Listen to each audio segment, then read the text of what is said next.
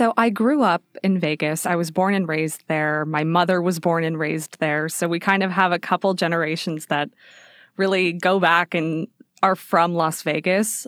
And I grew up in a wonderful home. I had excellent parents. I had an older brother who actually had more diseases and more autoimmune diseases. He was diagnosed with celiac disease when he was around five, and then at 13 was diagnosed with type 1 diabetes. So it was kind of, uh, I guess it was just common knowledge in our family to know about these things and to do the research. And my lovely, lovely mother always did the research, was always looking things up.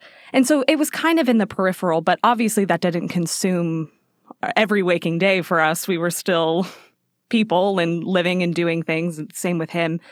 But yeah, I grew up and we were really active outside a lot. I mean, the weather's beautiful. It's, it gets hot, very hot, but we spent a lot of time outdoors. We were swimming. We were doing all different sports. I mean, my parents really made an effort to put us into everything and let us try everything and not kind of force us into a box, which was, I mean, wonderful for us because I I think I tried every sport from like tennis and swimming to soccer and basketball and volleyball and jump rope team and anything that came my way we were we were doing it and uh-huh. we would just be carted from one sport to the next so really active climbing trees getting dirty it was wonderful and so that's kind of how I grew up. And then I kind of had a shift from sports to dance in my middle school years. And that kind of started my transition into the arts. And that's yeah. when I started wanting to audition for shows and possibly start singing. Like I kind of had an ability, and my parents were like, that could be something if you want. And I remember taking voice lessons and then hating them and not wanting to do it and I'm sure it's just that kid thing where you're like, I don't want to spend my free time going to some random lady's house and having her judge me for an hour. Right. Um, so I kind of, it, it took a while for me to really get involved in that and decide that that was something I might want to do. And I had a cousin who was attending this performing arts magnet school in Vegas. Vegas has these, I don't know, I don't know how common they are other places, but mm-hmm. they are these magnet schools. They're public schools, but you have to apply or in my case audition to get into the school and yeah, they only accept so many people. And I ended up getting in. I ended up auditioning and getting in.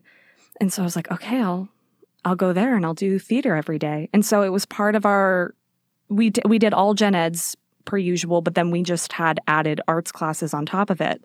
So what what did you audition with? So we have a performing arts school in Nashville, and I, okay, if I'm not mistaken, yeah. you have to perform in two completely different areas of art. Like you can do a oh. song and then you can like play the drums or something. Oh. But I believe you have like your main one, but I think they want to see like if you're versatile. Yeah. But anyway, what was your audi- your personal audition? Yeah, so we had ma- they called them majors, which is so silly for high schoolers to have majors, but we did. And so we had theater and dance and international studies and band, like music and visual arts, I think were kind of what rounded us out. And so I just went in for theater. I didn't have to play drums or anything with it, but I I went in and I did they wanted to see I think it was two monologues, so just these sections from plays that was only me talking and contrasting, right. so probably like a comedic and a dramatic. And then I had to sing so I chose just kind of a chunk of a song that I think sounded nice in my voice. And then they also had us perform uh, a section of the poem Jabberwocky, Jabberwock, okay, Jabberwock. Uh huh. Um, and it was like I can still kind of remember it. like and we had to do this like physical stuff with it while saying it. And I think they I think they just really wanted to kind of test our imagination and creativity and willingness to go for it. Like all of that stuff that I see now. But at the time I was like, okay, I'll I'll say some words from this poem and right. we'll see how it goes. So that was it. So I did that and then obviously I sent in like my transcript and grades, but honestly, they weren't super focused on grades. It was really more of, I guess, your potential in the art. And so that led you, like some people go through that process and then they just go to a regular university yeah. and take whatever accounting.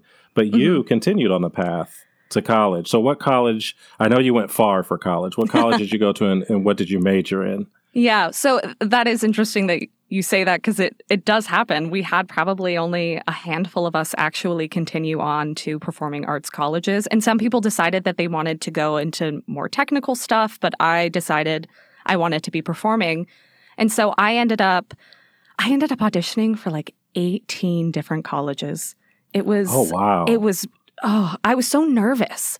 I've always had kind of this imposter syndrome with performance, never quite mm-hmm. feeling like I belong, always feeling like I'm climbing the ladder, like I'm not as great as the others. So, which I guess is a good quality because you're always practicing, but that led to the 18, 18 auditions. Mm-hmm. But gotcha. I ended up going to Montclair State University in New Jersey for my BFA in musical theater.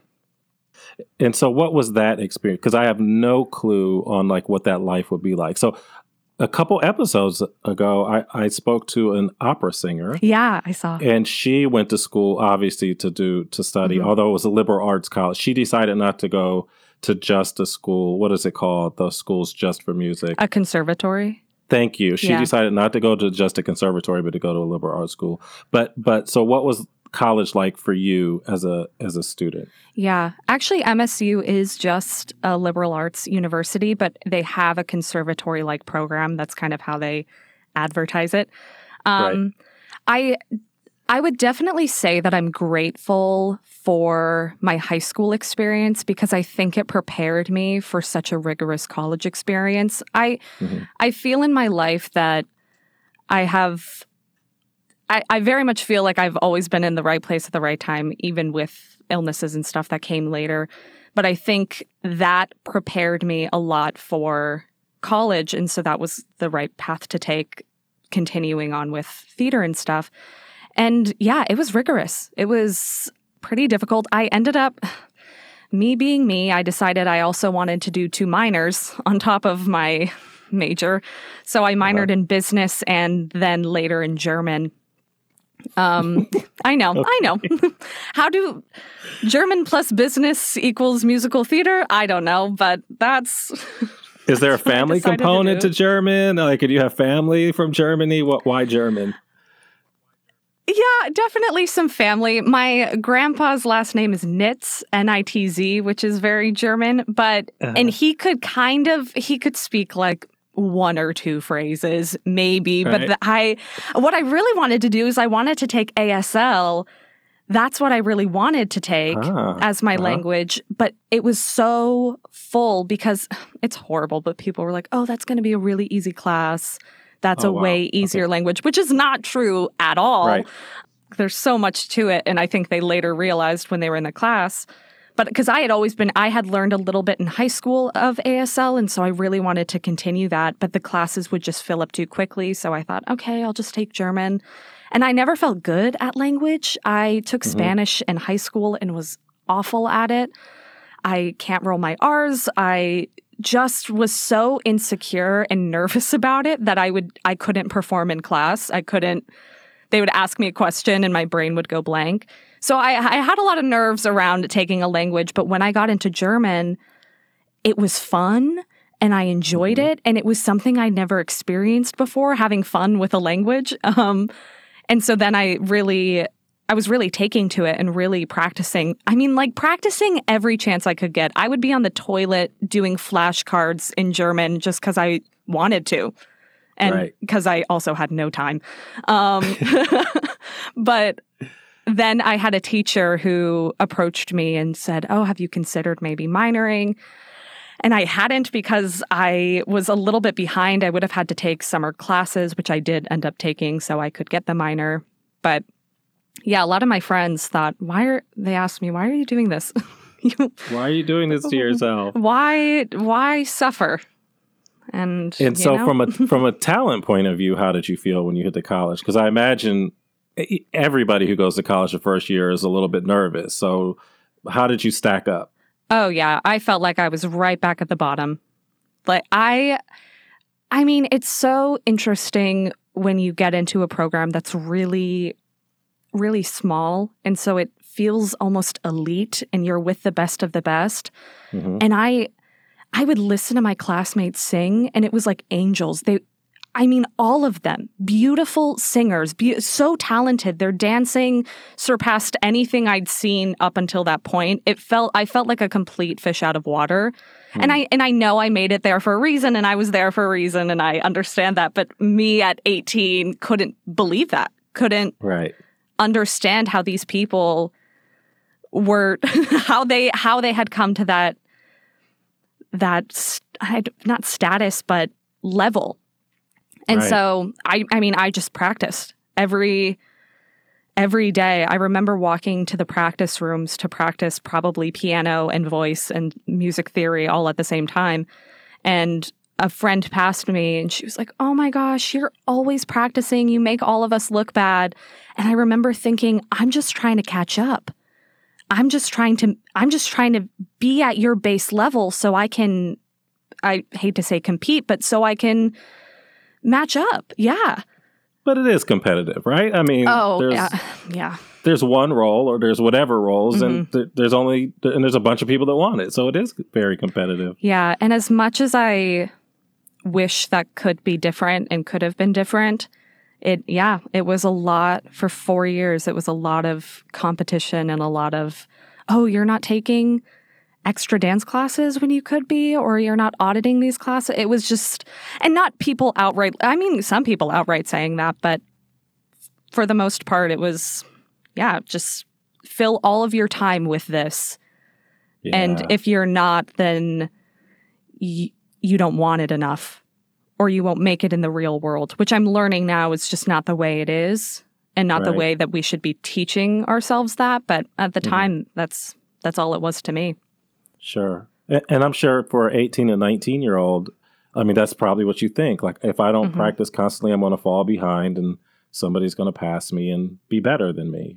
So, so your, your freshman year is when you started having medical issues. So is, is that right? It was your freshman year? I, the, I guess catalyst was uh-huh. freshman year and then sophomore year was when things really started to go downhill. Okay, um, so walk walk us through that. Yeah, so freshman year, I'd always had a couple issues growing up, whether it be digestion or just energy levels being low. I later found out that it was I had thyroid issues, so I was hypothyroid, which I now am in remission for. I I guess my body felt it needed to correct itself. Um, but then also PCOS, which is polycystic ovarian syndrome, and never never quite hit with it so intensely that it felt like a real big problem, but just always on the cusp of being diagnosed with these things. Mm-hmm. And so I dealt with that a little bit, but without really, really quite knowing and understanding what it was. And so I was still like flying high freshman year and doing really well. And I was a part of a show and we, I had to be on roller skates at one point for it. And about two days before we opened, there was a technical mishap and the person who was supposed to, I was supposed to roll off stage into the wings into mm-hmm. the backstage area and someone was supposed to catch me because I was being pushed off and there was the stage was wonky because it was on track system which I don't know if that makes any sense but there was there was a drop off um, backstage that I okay. needed to be caught before going into that. And so I would have someone off stage ready to catch me. But unfortunately, this performance, there was a technical issue. So they swapped the person catching me, and the person catching me didn't know how to catch me. And oh. so I ended up just smacking right into them, and the roller skates went out from underneath my legs, and I fell on my butt Um, and me being me was just crying and out of breath. And I was like, okay, take them off so I can finish the scene.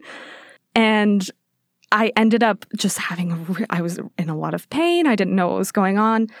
But I thought, hey, I have to, I have to continue. I have to open the show. And so we did. And two days later, after that, I was carrying these giant puppets on this whole metal contraption and I had to be strapped into this whole suit so I could uh-huh. like move the wheels of this puppet. And during one of the performances, the wheels stuck. And so in my head, I was like, oh, I'll just carry the contraption. But the contraption was so heavy that it ended up pulling most of the muscles in my back. Mm-hmm. And I went, and this is on top of the pain I was feeling in my butt. And so I ended up going to the doctor for it and or actually the PT on campus, the physical therapist, and he was like, "Okay, mm-hmm. I we can help the muscles on the back, but I'm really worried about your butt. I think I think you might have hurt your coccyx, which is that little your tailbone basically." Right. And he encouraged me to go get it x-rayed and then I got it x-rayed and I had cracked my coccyx. I had broken it. Mm-hmm. Um, which there's not much you can do. It's just a lot of standing. But that kind of what we think, what my family thinks, was the start of my health issues because uh, we found out a lot of things later down the line. Obviously, I didn't know this at the time, but I have a ventricle in my brain that's a little a little narrow. It's not much like the rest of my life. It's not enough to be like a cause for issue. It's just right on the cusp. I've always been right, right on the cusp of things medically. And so no one really um, thought anything of it. And then a year later, I was about to go to ballet class, I think, and I woke up feeling hungover. And I know people are thinking, oh, you were in college. Maybe you were hungover. But no, no, right. it was a Wednesday and I'm a goody two shoes. So I didn't like to drink on the weekdays. um, okay. Uh, so I knew it couldn't possibly be that. But I was really sensitive to light and sounds were really jarring. And I just had a pounding headache. And I felt like I was moving through mud just the entire day, not knowing what was going on. And I ended up going to rehearsal that night. And as I was sitting there, I remember telling them, I, I really don't feel good. I'm not feeling great. And so they let me go home. And as I was about to go home, I started having seizures. Okay. Um, and so they called the ambulance. They took me to the hospital. I couldn't remember who I was. I couldn't remember my name. I my friend was telling me who came with me. She was saying how the nurse kept at, kept asking for my last name, and I was just crying, saying, "I don't know. I don't know what it is." And so my friend having to try to explain, and they really they really thought I was on drugs. The mm-hmm. they thought that that was what was causing it. So when I got all my paperwork back from that night, it was just test after test for any kind of drug. And obviously all came back negative. Right. But they ended up sending me home that night not knowing what it was. I think they thought it was stress. I think they chalked it up to stress. Um, and so I was sent home. And then about a week later, after laying in bed and not doing anything and not being able to really function at all. I had a teacher actually say, Okay, I'm calling a neurologist. I'm going to take you. We're going to go. And I went. And that's when we learned after like a week of testing and blood tests and MRIs and things like that, they they they told me it's either something psychiatric that we're going to have to call someone in for and i was like okay right. that's that's one of the options um, and then the other was this rare neurological condition that they needed to call in an ophthalmologist for to see if i had pressure on my optic nerve because they had seen a little something on the scan and they had to do a lumbar puncture a spinal tap to see my cerebral spinal fluid pressure and after that test and the ophthalmologist, they were able to diagnose me with idiopathic intracranial hypertension, or it, it's also called pseudotumor cerebri, but they're kind of moving away from that term. Mm-hmm. Um, and we kind of think, because the thing is with IIH, it, there's no there's no real explanation to why it comes on. They have a theory that it's seen in women over 40 who are obese. And I am none of those things. I was right. I was 19 and not obese and it was also could have been caused by a birth control, like a birth control side effect, but I'd never been on birth control. So mm-hmm. none of nothing pointed to that area. And so I think we came to the conclusion that it could possibly be a combination of the ventricle in my brain compounded with the fact that I broke my coccyx and my spinal, because your spinal fluid moves up and down your spine in kind of like mm-hmm. a circular motion. And so we think that maybe when I broke my butt, it just kind of started pouring into my pouring into my brain. Oh, did I describe what IAH is? It's no, like the symptoms you have, you had. Yeah, or what it actually is. No, go go into. I realize. See, I talk about it, and I just expect everyone to know what this rare neurological condition is. It's. It's. I just, would have brought you there eventually. yeah, you're the you're the professional here. um, no, it's a it's a buildup of cerebral spinal fluid in your brain, essentially. Mm-hmm. So you have it in there to cushion your brain and in your skull, but mine had too much, so it started pressing on my optic nerves, which was causing loss of vision, and it was pressing on everything, which was causing a lot of pain. and and let me ask you that first night that you that you said you went to the hospital and your friend came with you. Yeah. Was that the night that you ended up going home in an Uber? You don't have to tell that whole story. Oh. But is that the night you went home in the Uber? Yes. so the reason I'm mentioning that is because you so so for my listeners, Maddie has her, you know, her podcast, which is called Brain Fart awesome name. Thank you. And and um, you you had an episode with your friend to talk about that night. It, mm-hmm. it was a really really good episode and upsetting. At uh, many many moments of it. Um, it, it makes you not super happy with some of the people in the medical profession. Yeah. But anyway, I, I, encourage people to go and listen to to that episode and other episodes because we're condensing things here.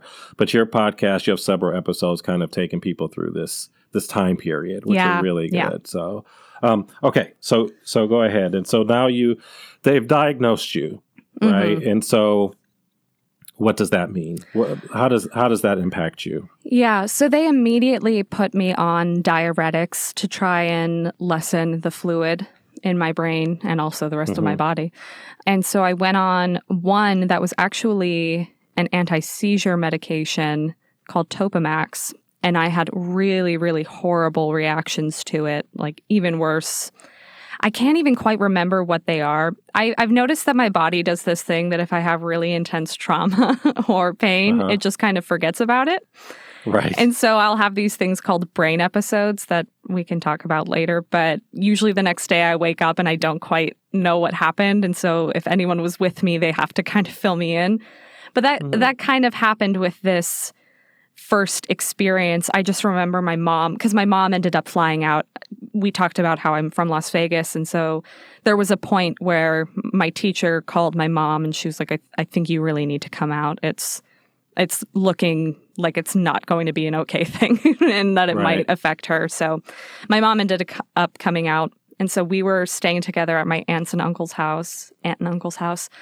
And I just apparently had woken up in the middle of the night, like needing to puke and just like not being able to really move and just my head was feeling worse. And so we went back and they switched me to Diamox, which is another diuretic. And I was on that for a pretty sizable, and I mean, not super long, but definitely a couple, definitely for months, maybe mm-hmm. a year.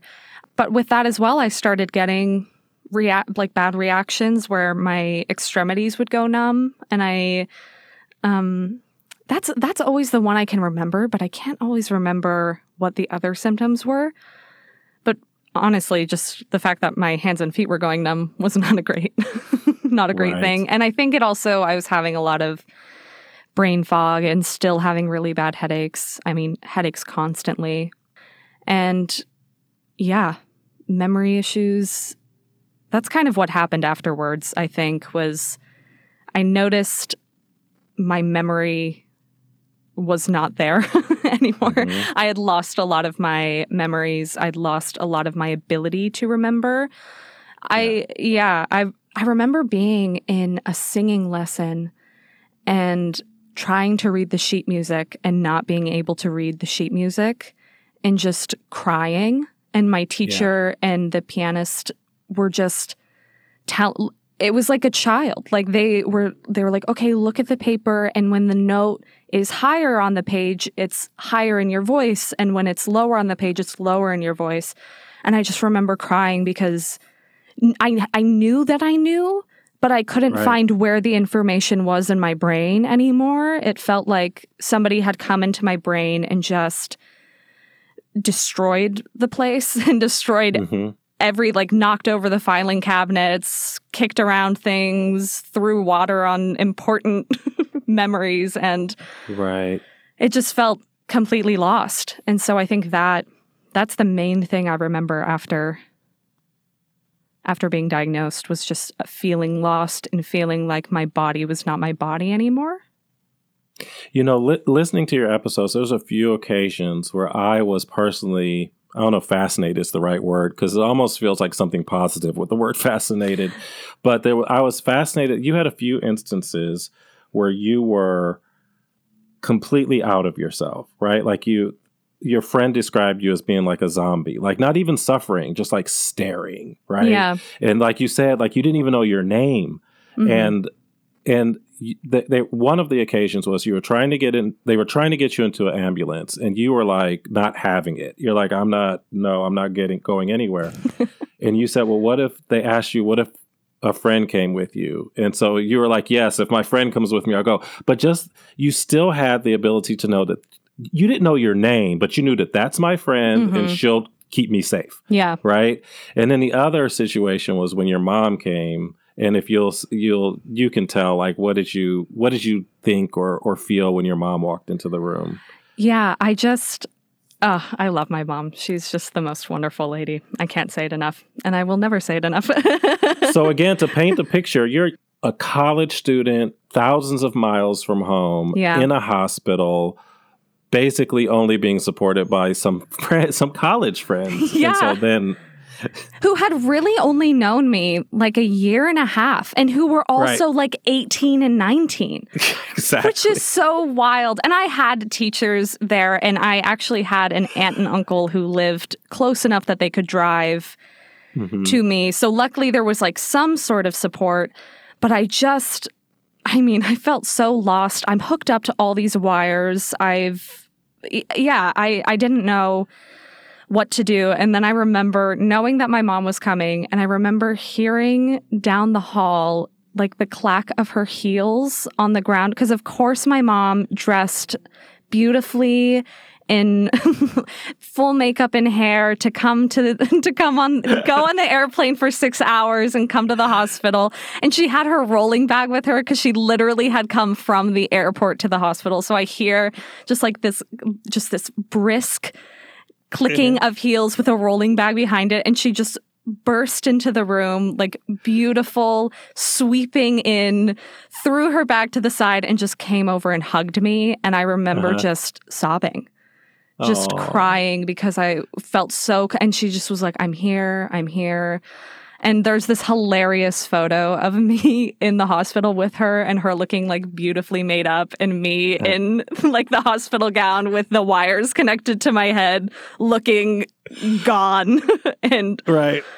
But yeah, I love I love that story because it was so Stacy of her to, yes. to and, do that. so I, I, I have never met her. Um, haven't heard a ton of stories about her, but I imagine that she's always dressed nicely. Always. This, this is her always. Always. Which is just a very is very stark contrast to me. Like I don't think you'd look at me and think, "Oh yeah, that's Stacy's daughter," because I am very much I, I don't know. I mean, hair and makeup never. When you have to do it for a living and like put it on you all the time, I just don't really care to do it otherwise. Right. And so I would call myself earthy to her fabulous.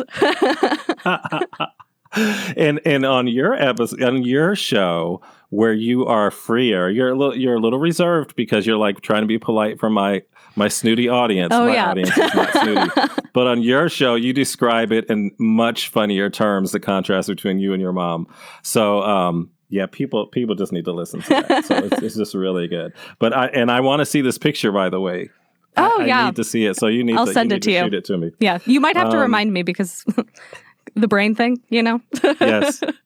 And so yeah, so let's talk about that. So you're you're day to day now. So you're on medication, you're getting different treatments And so, how much is it managed? How much does it impact your daily life at this point? Yeah. So now I've done a lot of different treatments for it, just knowing that um, I couldn't deal with it with the medication they were giving me. And if I couldn't mm-hmm. deal with it that way, then I was going to have to have brain surgery. And I just don't particularly feel inclined to have brain surgery. Yeah. I mean, if that's if that's what it comes to, that's what it comes to, but at the point I can kind of manage it enough that it doesn't seem super necessary. Um, but that's kind of that's another part of it is just day to day not knowing that if one day I will need brain surgery or if one day I could mm. possibly go blind because it's pressing on your optic nerves. And so those sure. kind of questions float around every once in a while. I try I don't really think on them too much, but that is always kind of at the back of the mind. So making sure that knowing how I feel now and knowing that if something really changes or shifts. But day to day, I I want to say that it's like great and I have it figured out, but that's definitely not the truth. And that's just kind of the truth with chronic illness is that it's mm-hmm. constant it's constant and right. sometimes i go through really good periods and sometimes i don't and it just kind of depends i think every day i probably have a headache it just mm-hmm. it kind of differs depending on the the day I suppose. Wow. Sometimes it's really bad and it feels like I can't do anything. And there's some days where it's just kind of a whisper of a headache that I mm-hmm. definitely feel like I can deal with. I think the frustrating part, the daily frustrating part is when I lose my train of thought or when I like forget things really easily. I feel like I'm doing pretty well on the podcast so far, but there might be a point where I will forget what I'm saying in the middle of me speaking, which happens a lot. Uh-huh. Or I just forget what we were talking about or what I did the day before. And my friends and family and my partner, they've gotten really good at trying to figure out what I was trying to say, or really good at just reminding me what we were talking about. So I'll kind of like stare off and not really know. And I'll begin to say that I, I don't know where we are. And they'll be like, oh, we were talking about this, this, this, and this. You were talking about this. And sometimes it comes back and sometimes it's just gone off the, right. gone away. But I think that's the daily frustration for me more than the pain. And do, and do you ever have seizure type symptoms anymore? Um, so with the seizures, they were, I don't even, it's weird to call them seizures because they were like, these aren't seizures. They're not, we, it doesn't present in your brain, but it, they look like seizures. And I think mm-hmm. we call, me and my partner have just coined a lot of terms. We've, we have our own vocabulary for our health stuff now because uh-huh. it's just easier to talk that way. We kind of call them like tension attacks almost because okay it like my body will tense in certain ways that like l- makes it look like it's convulsing. And I mean, yeah, those still happen. The other night I had one, not last night, but the night before, I had a really I don't know. I think I threw my head back in a certain way while talking uh-huh. with my roommates. And then all of a sudden I was like, oh, I, I feel off. I don't, something feels wrong. And so Martin, my partner, was like, okay, let's let's get to the bedroom. Let's just lay you down and figure it out. And then I started having those little convulsion things. And I don't know if it's a nerve thing or a muscle thing. We honestly don't really have an answer for it. But then mm-hmm. the nerves, I guess, down my arms started, like, stopped working and I couldn't move my arms for the rest of the night. Wow. I was just laying there and I don't, uh, sometimes I wonder if it's a psychological thing or if it is a physical thing. I, I feel like that's okay. So I'm going to step in here. Yeah. So I, I know that again through listening to, to several of your episodes that you had doctors and nurses sometimes that weren't always right like oh nothing's wrong with you she just did some drugs or i know i believe there was one that told you you just need to eat something Oh yeah, they just you brought know, me a sandwich before you were diagnosed, yeah. right? Just just have a sandwich and fix you right up. And so I feel like that that's what's talking to you right now. Yeah. Like, so, um, so I, I just have a weird question. So do you drive, or do you feel like is it at a point where you you shouldn't drive? I, I don't want to scare your mom either. Oh no no no. I I drive, so I I still drive. I can usually feel like that moment of, oh, something doesn't feel right. I can usually feel when that's coming on, like mm-hmm. a moment. And if it does happen, I think it would give me enough time to be able to pull over and call Martin and say something's happening. And we we share our location with each other, which I think some people are like, "Oh, you you trust them enough?" And I'm like, "Yeah, yeah, of course." And especially in this situation, if something were to go wrong or if I'm not responding, we can just kind of see where each other is at. Honestly, I I work from home, so I'm a mm-hmm. freelancer. Mm-hmm. When I act, it's usually to go because I live in New Jersey now, so it's to go into the city and I take the train. So uh-huh. a lot of the time, I'm not driving a lot of the time, to be honest. Got you. Um, which is why, which is why I decided to do freelance work on top of acting work because it was easier. And I mean, I have moments all the time where I think, am I, well, as you said, kind of this, am I making it up? Is this fake, all of that. And luckily, I have great people in my life who are like, no, what you're feeling is valid. And that's yeah. what I try and say on my podcast as a reminder to myself, but as a reminder to listeners, is that what we're feeling is valid. Mm-hmm. And I think, oh, there she goes. I have to I have to think about what we were just talking about. Yeah.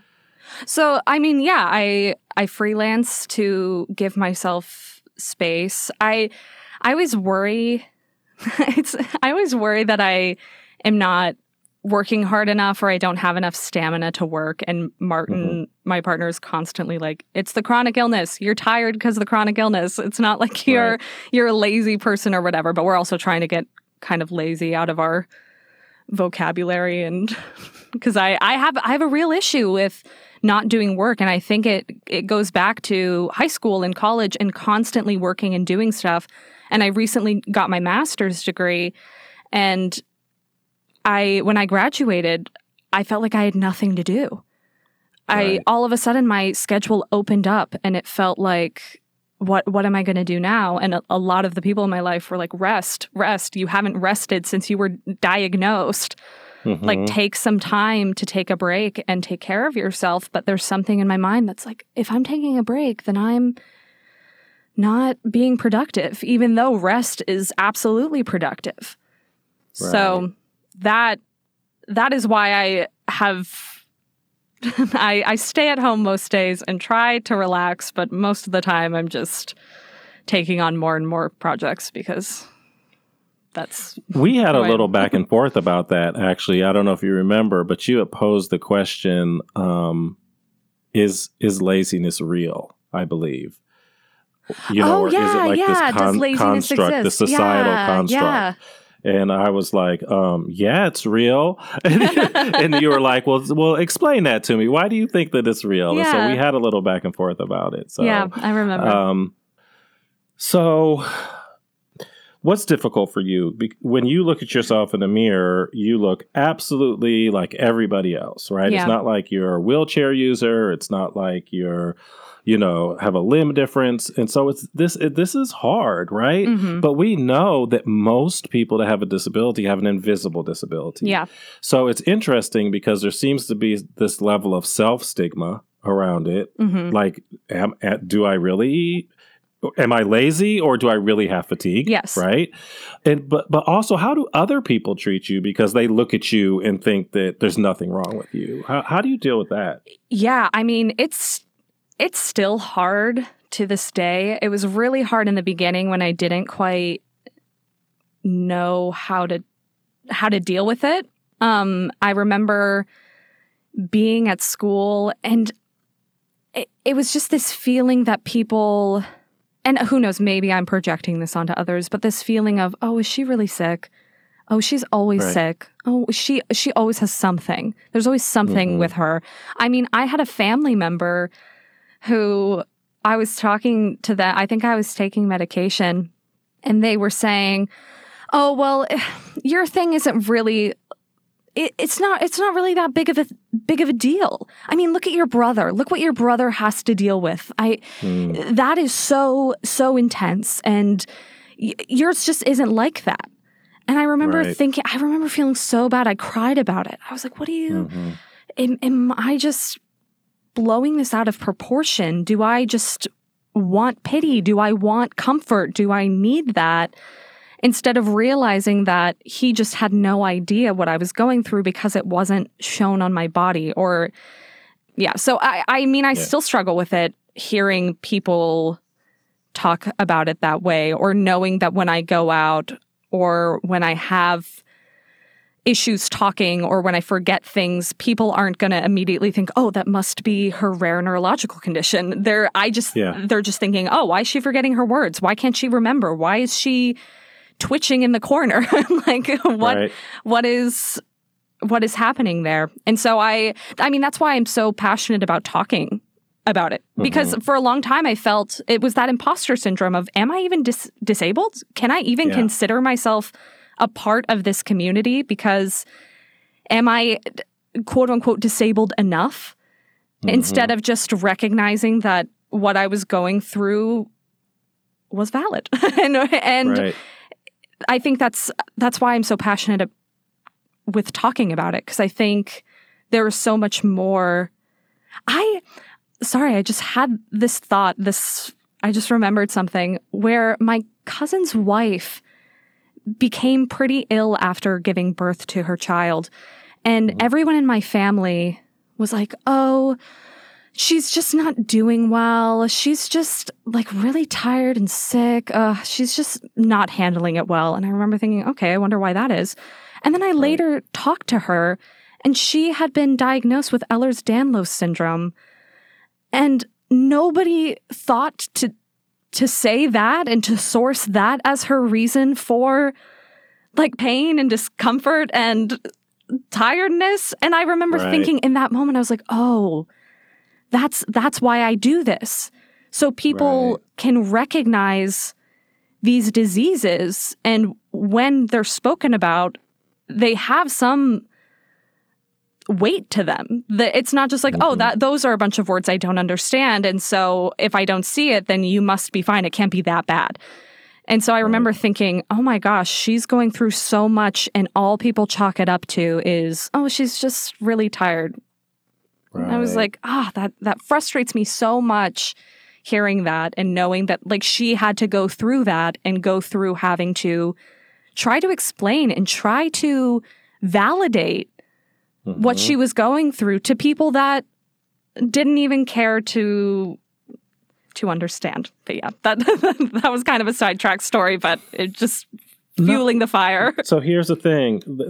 Here's why that story was meant to be because I didn't know if I wanted to mention this. You were but it, it, all connects. So you're talking about EDS. I had a I had a previous um, guest who had EDS, mm-hmm and she eventually had to use a wheelchair right because yeah. it's something that uh, over time you know she became more and more stretchy as she says yeah. um, but she can stand right and so mm-hmm. she was like at a grocery store using her wheelchair and she stood up to get something and you know somebody made some snide remark like she was faking and and it, it, it made her spin into this do I need it? Am I not working hard enough so I don't have to use this wheelchair? Or you, you see what I'm saying? Yeah. And, and this complete stranger who knows nothing about you puts you in this spin of self doubt and and you know judging yourself. And so it's just it, it's hard when you have to fight. You know, even like listening to your past episodes, you have to fight medical professionals strangers, family, and then eventually you end up fighting yourself. Yeah. Right. On on how valid you're feeling if it's if it's correct or not. Yeah. So anyway. How much how many challenges have you had with the medical profession in particular? Uh, a lot. Um Yeah. Yeah, I I have it's been a difficult journey with the medical profession. And I I hate to like just because I know it's a lot of work and people study for years and years and years to be doctors and all of that stuff. But I come back to the thought that not everyone can be an expert in every area of the body and of medicine. Right. And honestly, a lot of the times I have gone to the ER. I don't really go to the ER anymore, even when mm-hmm. I have like a bad brain episode.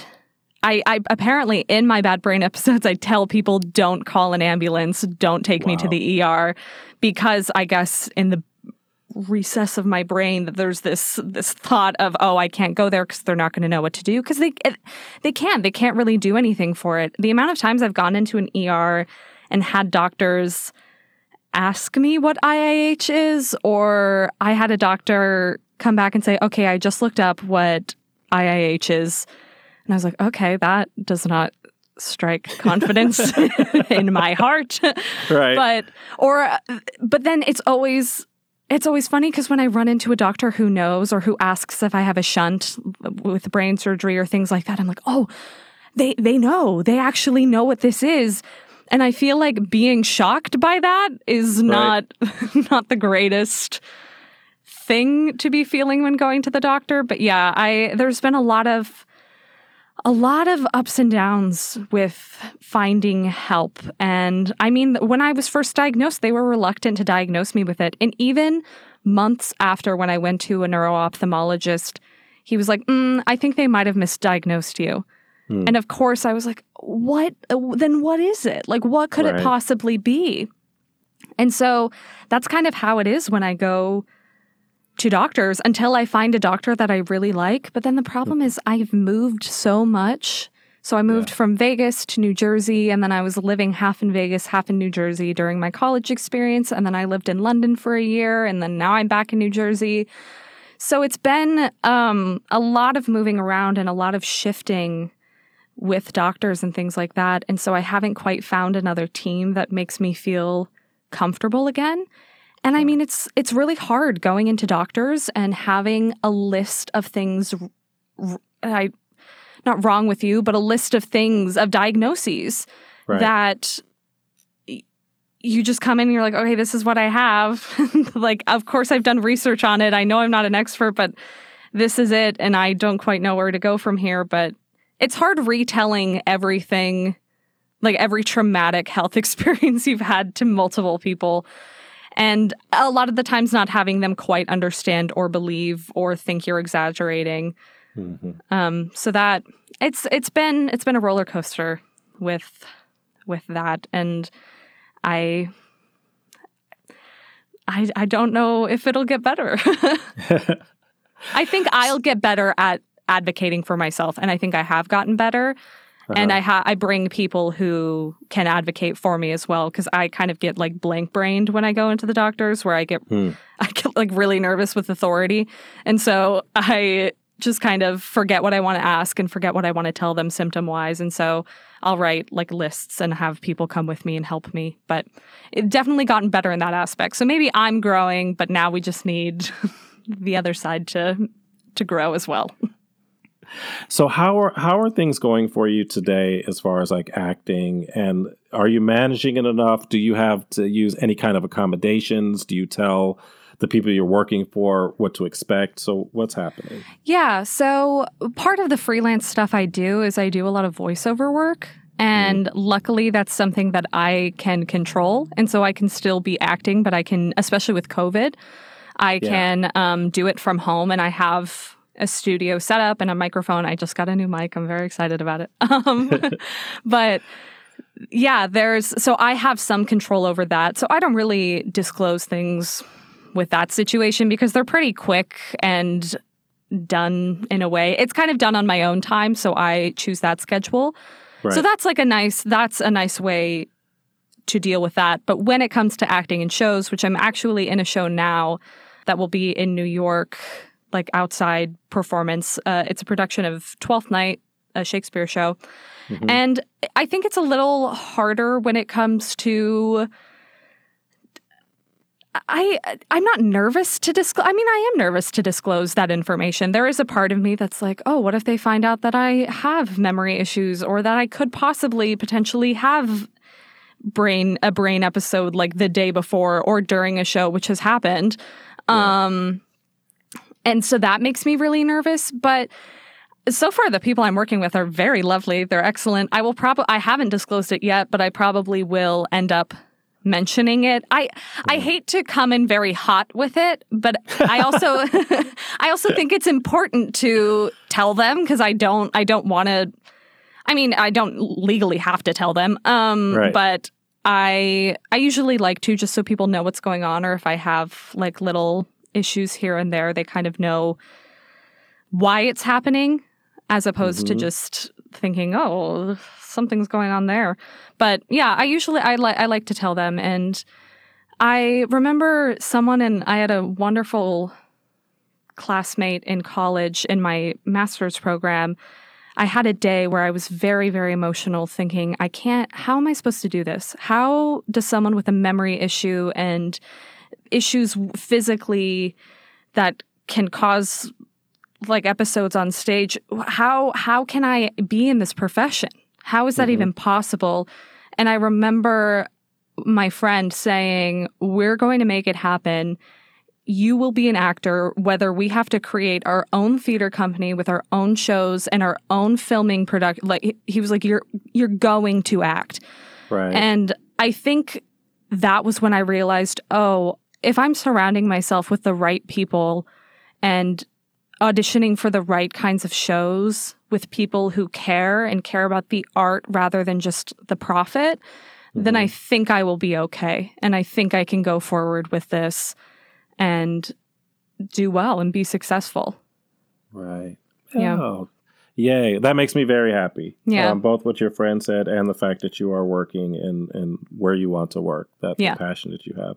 So, before I get to the personal questions, your podcast like what is what is your goal you've talked a little bit about already we, we, talked about that you you needed to get this out right you needed to get this educational piece out and and just talk about it but but what what else is like your mission of your podcast yeah i mean i always said that if this helps anybody then it's worth it and if that person that it helps is me then that's worth it like even if the only person it helps is me by me getting to talk about it and figure it out myself with my listeners, um, then that that is fine. If if it's just me listening, right. luckily I do have people who listen, um, so that's nice.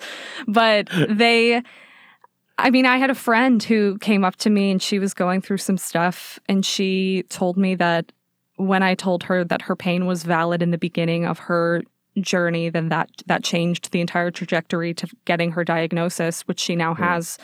And I, because I, I mean, I go through it where I'm like, is this even worth it? Do people even find this interesting? Is this, am I, am I informing people? Because at the end of the day, I just, I just want to make this a better place and like bring awareness to people and myself. And so it helps me learn a lot too about ableism and about those areas that I was kind of aware of, but not really aware of, and like what we have internal, like internalized within ourselves and minorities. I mean, it's opened up my worldview worldview by tenfold.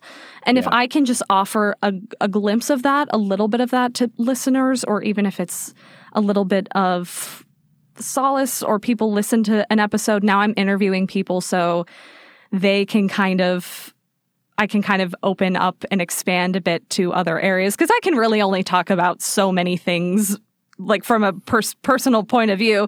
Um, so now opening it up to other people who might have gone through different things and it's just reaching people and bringing voices to this and bringing awareness so that we can become better as a society and that we can change and we can grow. And it's going to take time. Like i don't expect things to shift immediately. And i know we've come a long way but there's still so much to go and still so much further to travel. So i think that's kind of why. Yeah. Hey, I love. I was listening to one of your. I think it was like your third episode, and you said it made me laugh so much. You were like, "So if you guys have any questions, you can." She's like, and then you were like, "You know what? Only my friends listen to me, so just text me and ask me your questions." yeah. And I love the thought of like, you know, people listening to your podcast and like they have your phone number, so they're texting you. Anyway, I thought it was hilarious. Um, so I'm sure you have more listeners than that now. That was very early on. That was so okay. Early. The fun questions. Yes. Um, because you're an actress, uh, I have some questions around that. If they were to make a movie about you, what actor or actress would you want to play you in the movie? And it can be anybody in history. It could be a cartoon character for all I care. Who would who would play you in the, the movie of your life? Um, me. no, let me uh, let me come up with something creative. Um, huh. Oh gosh. You're like, I need the work. yeah, that's how I, I'm like. If they're gonna pay, then it'll be me, baby. um, I don't know. There's so many. There's so many good actors out there. See, the person who popped into my head isn't an actor. Um, okay. Immediately, it's just my okay. like one of my favorite musicians, David Byrne. okay. But I feel like he'd do a really interesting job. I feel like it'd be like this really weird, avant-garde version of my life through like noises and song. Okay. And it would be like on a blank white canvas with David Byrne playing every character in my life? See, ask like an artist a simple question, and this is the answer you get. This it's just because I can't think why, of any actor. but this is why you do what you do. You created an entirely new scenario. I love it, and so that actually is kind of my. It may, it may this may be the answer to my second question, which is I actually wanted three people who would be on the soundtrack. Oh. Three musicians that would be on the soundtrack in your movie. So David Byrne. Okay. Obviously. Who else do I like to listen to? Oh, I really like an artist named Laura Marling. Okay. She's just has beautiful songs that I like to sing. Um, and then Billie Holiday. Oh, yeah. wonderful. It'd be All an right. interesting soundtrack, but it'd be something. It would. No, it'd be a perfect soundtrack. Um, look, Maddie, thank you so, so much for coming on. I didn't let you ask me any questions. You see how I did that? I totally tricked you. That's fine. we were like, we'll just we'll just ask each other we'll questions.